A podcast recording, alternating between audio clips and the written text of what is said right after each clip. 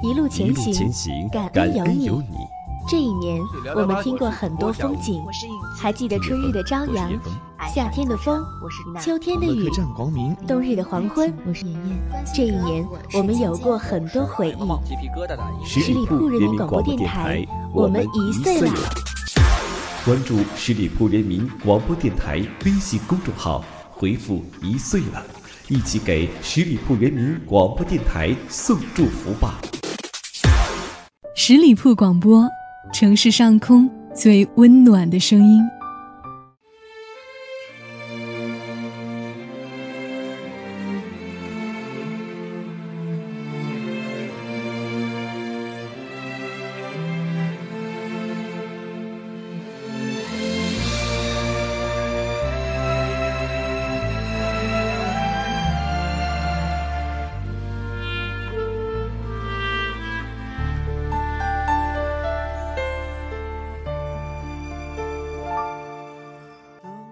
夜夜相伴，温暖如初。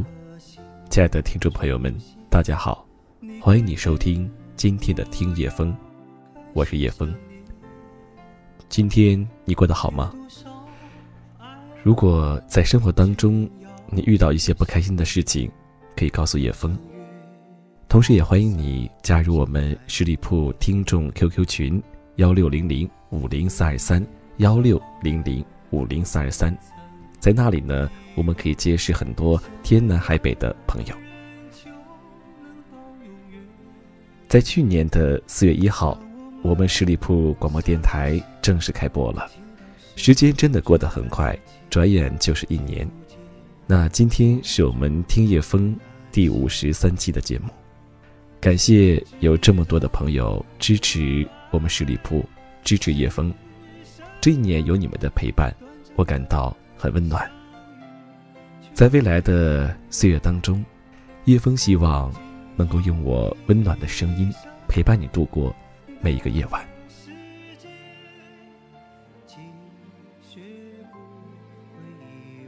好了，那在今天的节目当中，叶枫又会给大家带来一个什么样的故事呢？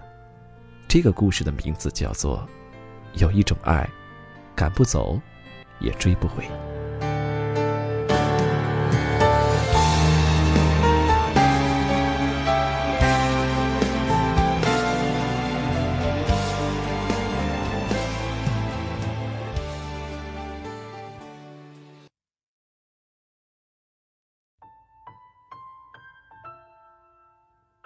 大家都说陆婷婷傻，耗费青春，耗费热量，去爱一个不在乎她的人。陆婷婷跟在乔雷身边十年，从十八岁到二十八岁，从天真少女到即将成为待字闺中的老姑娘，从一个十指不沾阳春水的小姑娘，到如今洗衣做饭样样精通的指甲好手。在一个女人最绚烂的年华里，她一心一意跟着乔磊，无论乔磊怎么对她，她都像膏药一样粘在他身边，不曾离开。这十年里，乔磊对陆婷婷像对一个使唤丫头一样呼来喝去。开心的时候，他跟朋友在外面喝酒唱歌，几乎忘了陆婷婷的存在。不开心的时候，陆婷婷就想当然的成为他的出气筒，什么难听的话都得接着。这么多年了，你对他什么样？可他对你什么样？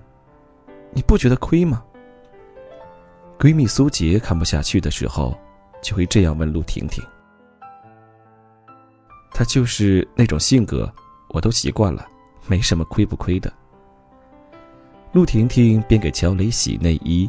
边平静的回答：“你什么都为他做，他可成了甩手二大爷，你这样会把他惯坏的。”苏杰最看不上陆婷婷像老妈子一样给乔雷洗衣做饭，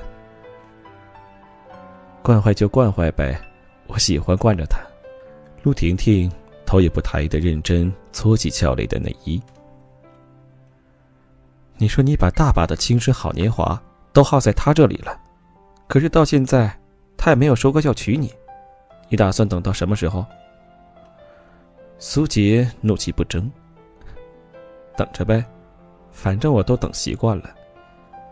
陆婷婷还在卖力洗内衣。苏杰无语了，习惯，真是可怕。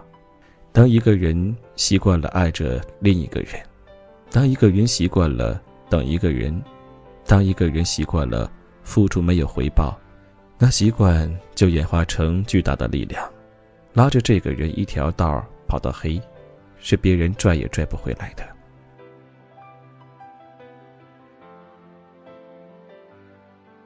陆婷婷跟乔雷是在去大学的火车上认识的。那会儿，陆婷婷刚考上大学，对未知的一切充满新鲜感。他执意不让爸妈送他，而要一个人去报道。他说要锻炼一下自己。可是，当列车真的驶离……生他养他的城市，朝着一个从未去过的陌生城市奔驰的时候，一股怅然酸楚的情绪油然而生。陆婷婷忽然觉得心里没着没落的，她的眼角湿湿的，居然流泪了。你怎么了？坐在他对面的一个大男孩大约看到了他的流泪，就忍不住问了一句：“这个男孩？”就是乔雷。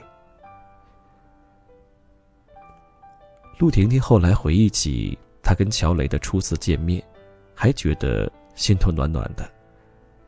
虽然当初乔雷跟她说话的时候，表情并不怎么温柔，也没有笑，可是他跟他的对话，稀释了他刚刚涌起的乡愁。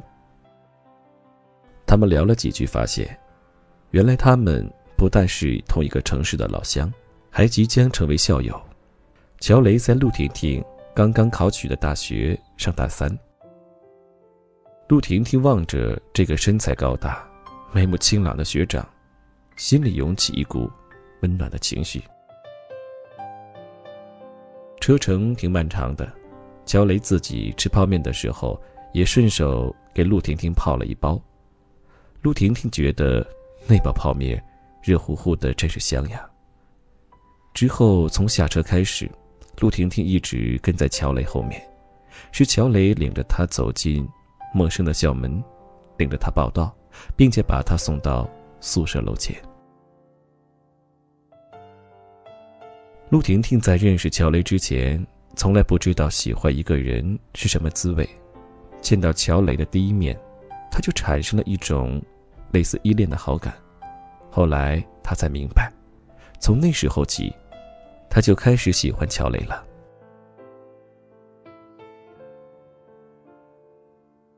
大学那会儿，乔雷算是挺出众的，是他们系的体育部长，是两个学生社团的负责人。人嘛，相貌堂堂，阳刚健康，虽然性子粗粗拉拉不够细腻，但是女生眼里，这样的男生反而更有吸引力。乔雷没有主动追求过女生，女生追他的倒有几个，他也算是有过几段恋情，但是都是处了不久就无疾而终。有个女生跟他分手后曾经说过：“乔雷太大男子主义，不会关心人，处久了挺让人心寒的。”自从把陆婷婷领进校门之后，乔雷没有再主动找过她。倒是陆婷婷经常去找他，有时候是请他一起去家乡风味的小餐馆吃顿饭，有时候是跟他请教几个诸如英语过四六级的问题。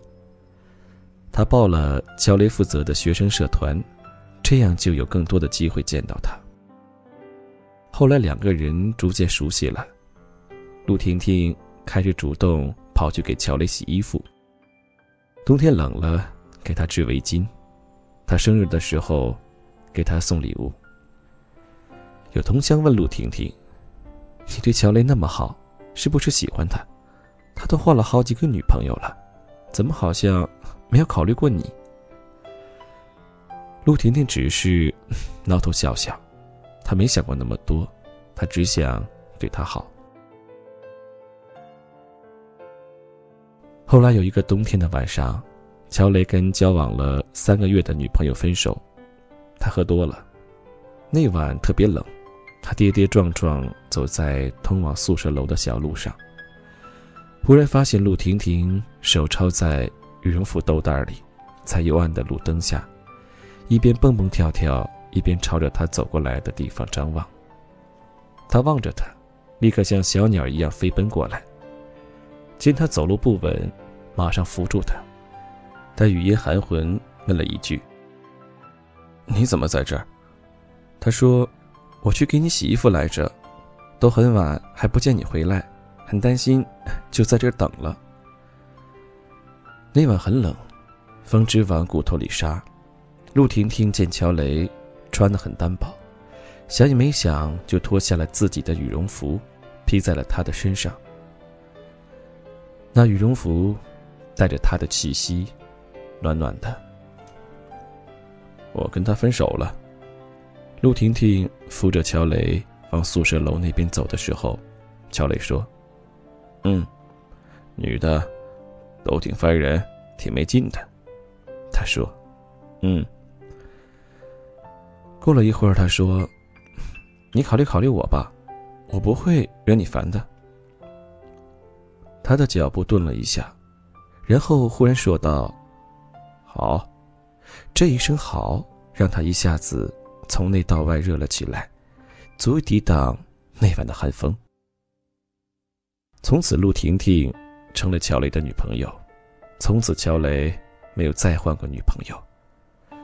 乔雷读完研究生，陆婷婷读完本科，两个人双双回到家乡的城市。乔磊考进了银行，陆婷婷在一家贸易公司上班。时光不停流转，两个人一直还在一起。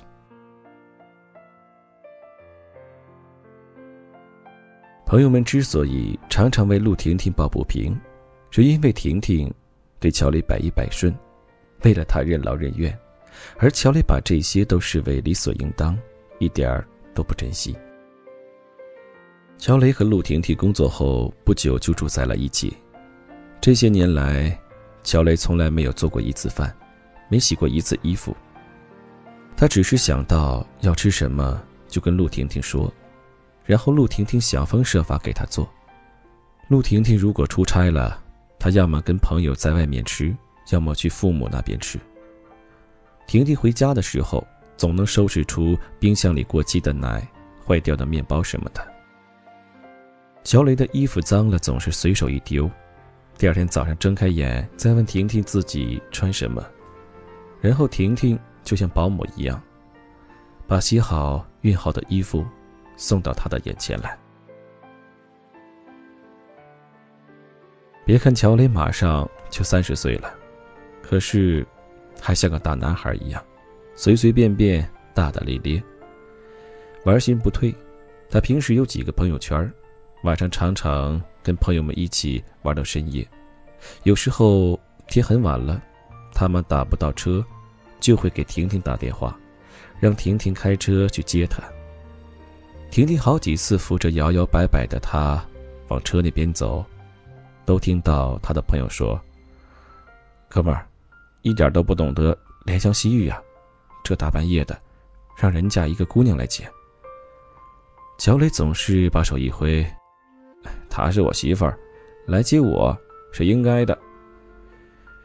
有一次轮到乔磊请客，他恰好忘了带钱包，就给陆婷婷打电话，让她送钱来。婷婷因为有点事耽搁了，来的晚了些，他就当着朋友的面冲她发了一通脾气。陆婷婷大老远跑了过来，又累又饿，又挨了顿训，不过还是默默的去帮他付了钱。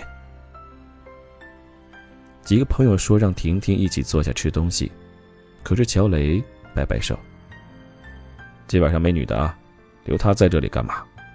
然后挥挥手让婷婷赶紧回家去。乔雷有时候心血来潮，也会给陆婷婷买个礼物，请吃顿晚餐什么的。但是他其实不知道，婷婷到底喜欢吃什么东西，爱吃什么食物。每次都是他想当然的认为婷婷会喜欢，不过婷婷总是迁就他，不喜欢的东西也会喜欢的收下，不爱吃的东西也会努力吃掉。乔雷是不喜欢受拘束的性子，要不是陆婷婷一直拦着劝他，他大约早就从银行辞职了。不过他人聪明，办事能力强。这几年在银行混得还不错，不断升职加薪。不过偶尔也有不顺心的时候，这时候他就会冲着婷婷抱怨：“要不是你拦着，我早就跟朋友做生意去了，还用得朝九晚五，用得着受这份洋罪？”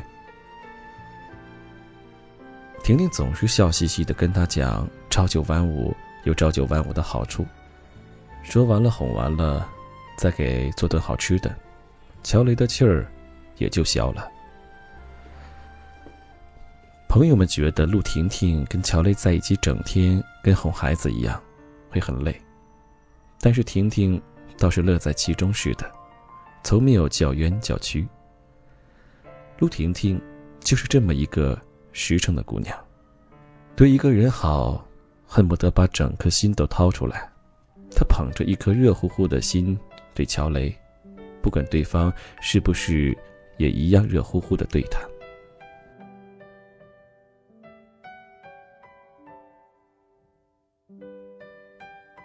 陆婷婷跟乔雷在一起也算是挺互补的。乔雷大大咧咧，陆婷婷细心体贴。乔雷脾气大，可是婷婷温和没脾气，所以两个人倒是很少吵架。乔雷虽然有些顽劣，但是这些年没跟别的女人有什么牵挂，对陆婷婷算是挺专一的。就在大家觉得这段感情就要修成正果、走向婚姻的时候，他却走到了尽头，而且是陆婷婷执意要分手的。分手的起因源于某个晚上，两个人的对话。那天两个人每餐一顿之后，乔雷就坐在电脑旁打游戏。陆婷婷洗了碗，收拾了桌子，坐到他旁边来。乔雷，我想跟你说个事儿。婷婷说：“说吧。”乔雷忙着打游戏，头也没抬。你能过会儿再打吗？我有重要的事儿跟你说。哎，你说吧，我听着呢。乔雷依然在打游戏。嗯，你想过结婚的事儿吗？结婚？没想过。他继续打游戏。从来没想过吗？想这个干嘛呀？我们现在跟结婚有什么区别吗？游戏正打到激烈处，他依旧没抬头。乔雷，我们都不小了，是不是？应该结婚，要个孩子。要孩子干嘛？多麻烦呀！他边打游戏边摇头。你真的不想要孩子吗？不想。那万一我们有了孩子呢？打掉呗。他眼睛紧盯着电脑屏幕说。婷婷站起来。默默的看着乔磊，乔磊忙着打游戏，没有看他。后来有一周，婷婷说出差，没回家住，乔磊中间只打过一个电话，除了抱怨没人给他做饭，其余的什么都没说。一周之后，婷婷回来收拾东西，对乔磊说：“我们分手吧。”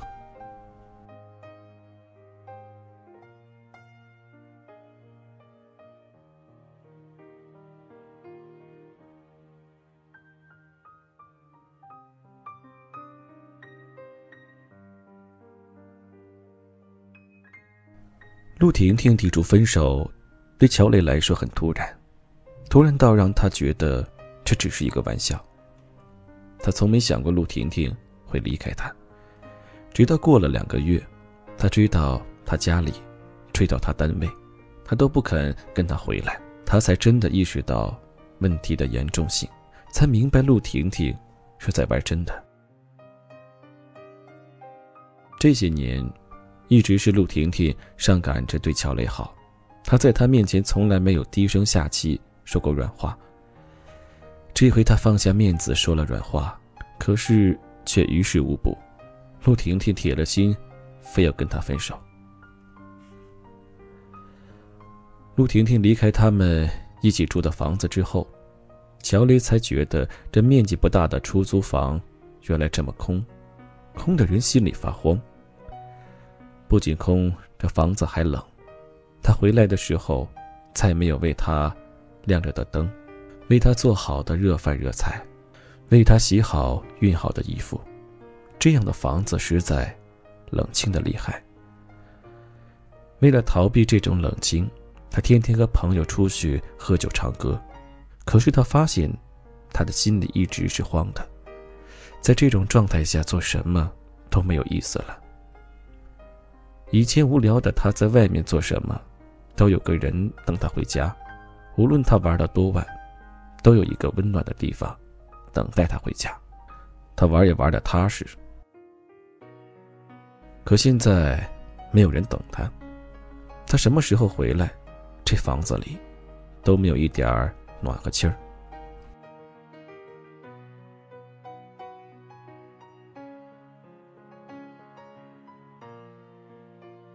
乔雷无比强烈的觉得，他不能没有陆婷婷。这些年，他已经习惯了陆婷婷的存在，他与她是空气一样的存在。幡然醒悟的乔雷。开始对陆婷婷死缠烂打，可是陆婷婷丝毫不为所动。她开始相亲，后来，乔雷看到陆婷婷挽着一个男人走在街上，那个男人比她年龄大，没她高，没她长得好看，可是陆婷婷却亲热地挽着他，这情景让乔雷嫉妒，让他受不了。乔雷实在没有办法了，开始找。朋友劝陆婷婷，她找到陆婷婷最好的闺蜜苏杰的时候，苏杰很生硬的告诉她，她不可能去劝陆婷婷。陆婷婷前阵子流产了，你知道吗？苏杰说。乔雷先是神情震惊，然后摇摇头。他没有告诉我，他告诉过你，可你说你不想要孩子。苏杰说：“乔雷开始努力的回忆，终于想起分手前的那天晚上，陆婷婷好像是提到过孩子。可是她没说她怀孕了。如果她告诉我，我不可能让她打掉孩子。不是她不想说，是你不想听吧？十年了，你都没有想过要跟他结婚。”苏杰说：“我想过的。”我想等我买了合适的房子，我们再举行仪式。我早就把她当成我的媳妇儿了，我们两个跟夫妻没有区别，领证早一天晚一天，有什么关系？乔莲没有撒谎，他跟陆婷婷分手前，真的曾经看过房子，他算着自己的积蓄，再贷一点款就可以买到一套像样的房子了。他是个要面子的人，觉得。没有一套属于他们的房子，是没法开口说结婚的。他对我有误会，乔雷说：“你们分手不仅是因为一次误会，乔雷，婷婷一直那么爱你，可是你没有珍惜，她爱的太用力，力气都用尽了，再亮的灯，不添油加电，他终会燃尽的。”苏杰看着眼前的这个男人，哀其不幸，怒其不争。他想起陆婷婷决定去流产的时候，哭了一夜。婷婷说：“可是总得有希望才能等下去。”他都没想过要娶我，没想过要跟我生个孩子。